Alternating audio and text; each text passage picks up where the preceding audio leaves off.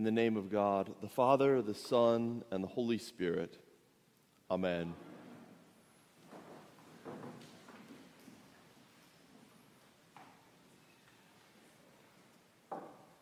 When I was seven years old, I went to camp for the first time at Camp Balcones Springs. One of the camp's main attractions was called the Blob. The Blob was a giant inflatable balloon, sort of like the floor of a bouncy house, and it sat on the edge of the lake. When it was time to go out to the lake, one kid would climb up this tower to me at seven years old, it seemed like it was taller than this cathedral. And you'd walk out on this wooden platform. Again, to me at seven years old, it felt like those old pirate movies where you'd walk the plank. And then you'd jump off this plank onto the blob, and you'd launch this other kid on the blob out into the lake. And then you'd crawl out to the front of the blob, and the camper behind you would jump and launch you out into the lake. Now, at seven years old, I was a thoughtful kid. That's the word I like to use. The more accurate word may have been timid or even scared. And I remember I had so many questions about the blob. What if I jumped and I missed it? Or what if I jumped and instead of propelling the kid forward, I propelled the kid in front of me backwards and he landed on top of me? Or what if I jumped and I changed my mind in the middle of the air? Every morning at camp, my counselor would ask me, Mark, are you ready to jump today? And every day my answer was, not, not yet, not today, not today. Last Sunday, we gathered and we sang, Jesus Christ is risen today, and there were drums and there were cymbals, and the celebrant proclaimed, Alleluia, Christ is risen. And you all said, The Lord is risen indeed, Alleluia. And in the gospel, Mary found the tomb was empty and she encountered Jesus and she ran to the other disciples to share the good news. And all of this would lead me to believe that this Easter season's readings should be about what it means to live on this side of the resurrection, living with confidence that God is victorious, proclaiming that good has triumphed over evil and light has overcome darkness and life has defeated death. That's what I would expect this Easter season. And instead, we find readings that are very different. Today, we read about the disciples who are so afraid they've locked themselves in an upper room.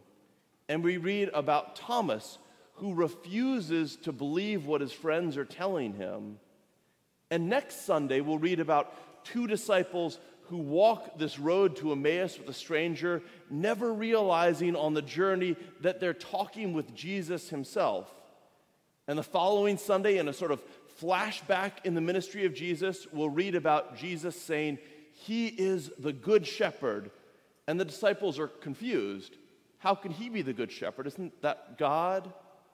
The following Sunday, Jesus says, Believe in God, believe also in me. And Philip says, probably speaking for all the disciples, Show us the Father, and we'll be satisfied. In other words, in reading after reading after reading this Easter season, we see that the followers of Jesus just didn't believe. They didn't believe that Jesus could have returned from the dead. They didn't believe that Jesus was who he said he was. Our readings this Easter season are filled with doubt.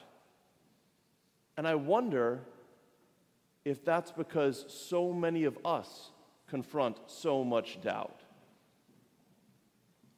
Now, I'm going to say something that may have never been said from this pulpit before.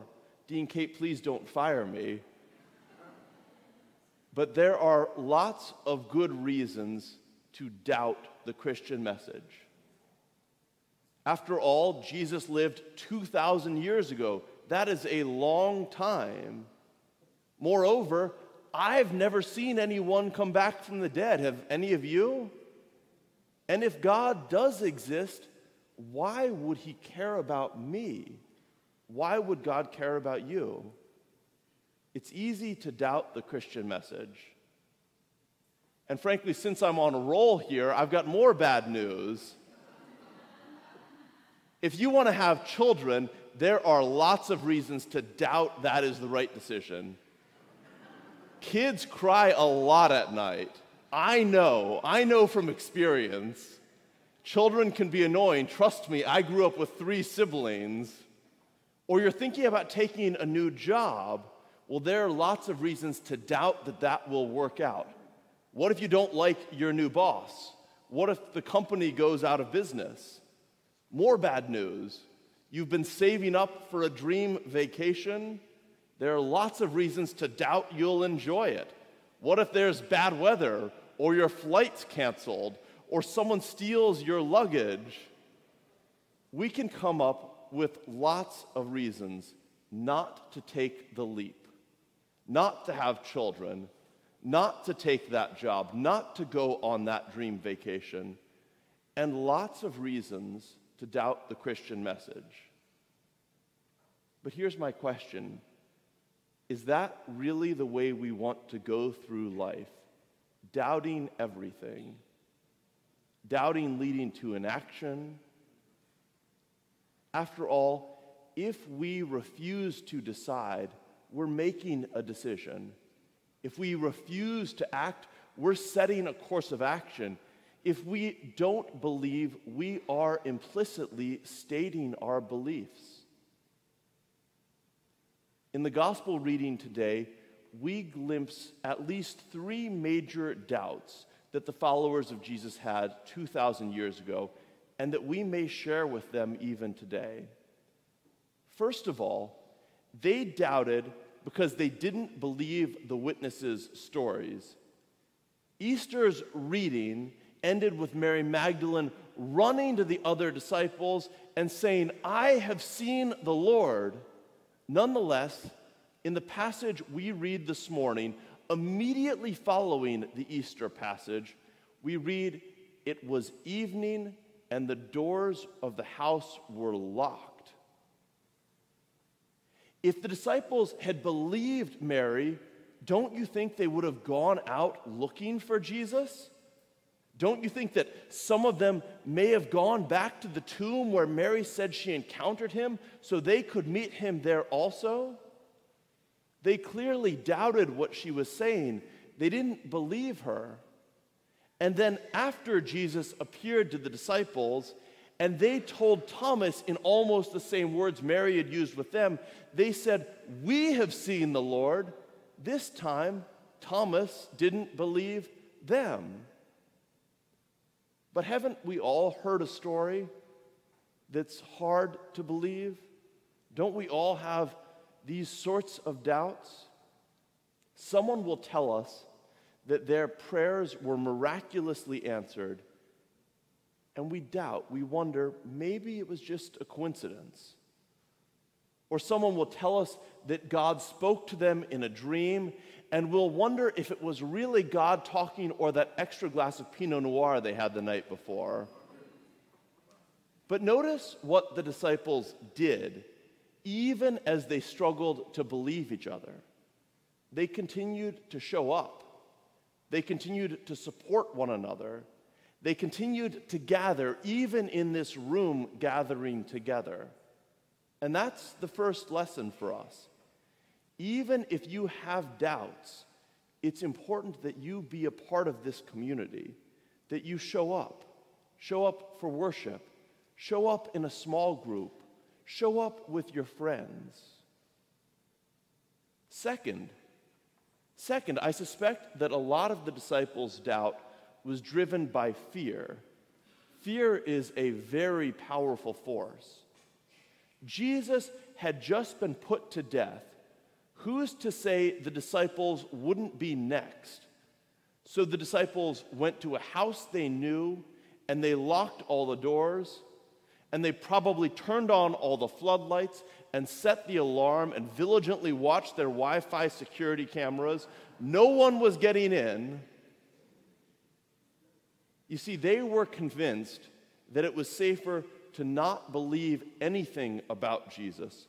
Because if they believed that he was alive, they would probably feel compelled to go outside and search for him, to unlock the doors, to talk to people about Jesus, to ask others if they'd seen him.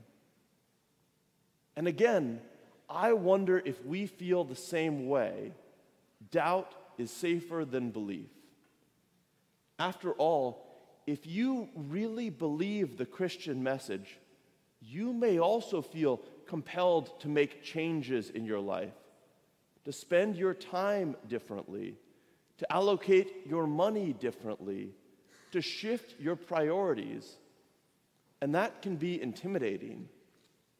Frankly, that can even be scary. But if we're driven by fear, there's a solution. We can follow the path that the disciples took. Notice that the first time Jesus appeared to the disciples in the reading today, the doors are locked. The next time that Jesus appears, the doors are just closed. And by the time we get to the reading from Acts, all 12 disciples are out in the crowd and Peter is not just speaking, but he's loudly proclaiming the good news of God's love as embodied in Jesus Christ. The disciples may have been driven by doubt and fear, but we see this gradual process of their growing bravery. Third, third, Thomas doubted because he didn't understand. He couldn't get his head around the idea of the resurrection. He was a very concrete thinker. He wanted 100% incontrovertible evidence. Unless I see the mark of the nail in his hands and put my hand in his side, I will not believe. And frankly, I suspect that many of us are also concrete thinkers. We live in a society where all of the answers to our questions can be found at our fingertips.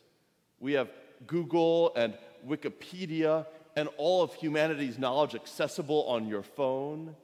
And now we have ChatGPT and Google Bard, where you can just ask a question, almost any question imaginable, and a computer will give you an answer within seconds. We want certainty, we want clarity, we want the facts. But our faith calls us to have just that faith. God is so much greater than we are. If we ever get to the point where we think we can fully understand God, I promise you that is not God you are thinking about. God is too great to fit inside my mind or yours or any of our minds. There are times when we're called to take a leap of faith. When Jesus appeared to Thomas, he told him to reach out and touch his wounds, to see the proof.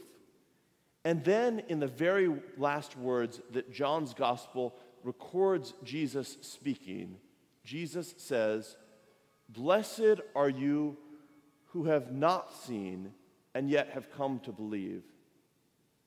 In other words, Jesus' parting words were to you and to me, to those of us who don't have definitive proof, to those of us who didn't see the resurrection firsthand but have chosen to believe.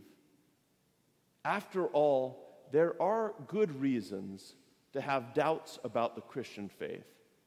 But there are also very, very good reasons to believe the claims of the Christian faith. In our legal system, you're required to, to have a preponderance of evidence. That's the legal terminology to win a civil case. or proof beyond a reasonable doubt to be convicted in a criminal case. But notice that we're never required to prove something with absolute certainty. And that's probably because there is very little in life that we can prove with absolute certainty. So the question for most of us is what do we do when there is good evidence, maybe even great evidence for the claims of Christianity, but we still have some doubt, we still have some uncertainty?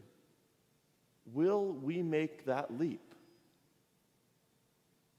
For me, it wasn't until the last day of Camp Balcones Springs that I told my counselor I was ready to jump on the blob. And I remember climbing that tower and walking that plank and seeing that kid in front of me and not knowing if he would go forward into the lake or backwards onto me. And I remember jumping, and it was the most fun thing I did that whole summer I wondered why I had waited so long to make this leap, why I had let my doubts stop me, why I had let my doubts get in the way. There are so many reasons to have doubts. You might not want to trust in the experience of others, the witness of others. You might have some fear about how your faith will change your life. You might be a concrete thinker who wants 100% incontrovertible evidence. But Thomas and the other disciples give us a path to follow if we face these sorts of doubts. First, keep showing up. We should keep gathering in a community even if we have, a, have doubts, and maybe most especially if we have doubts. Second, if we're looking for total safety in our faith, we should practice bravery, unlocking the door to God's presence in our lives, regardless of how that may call us to change. And third, if we, like Thomas, want absolute certainty, we should remember Jesus' final admonition as recorded in John's Gospel Blessed are those who have not seen yet have come to believe. In short, if you've been hampered or inhibited or, or inhibited or stymied because of your doubts, I want you to ask yourself if today is the day when you're called to make the leap. Amen.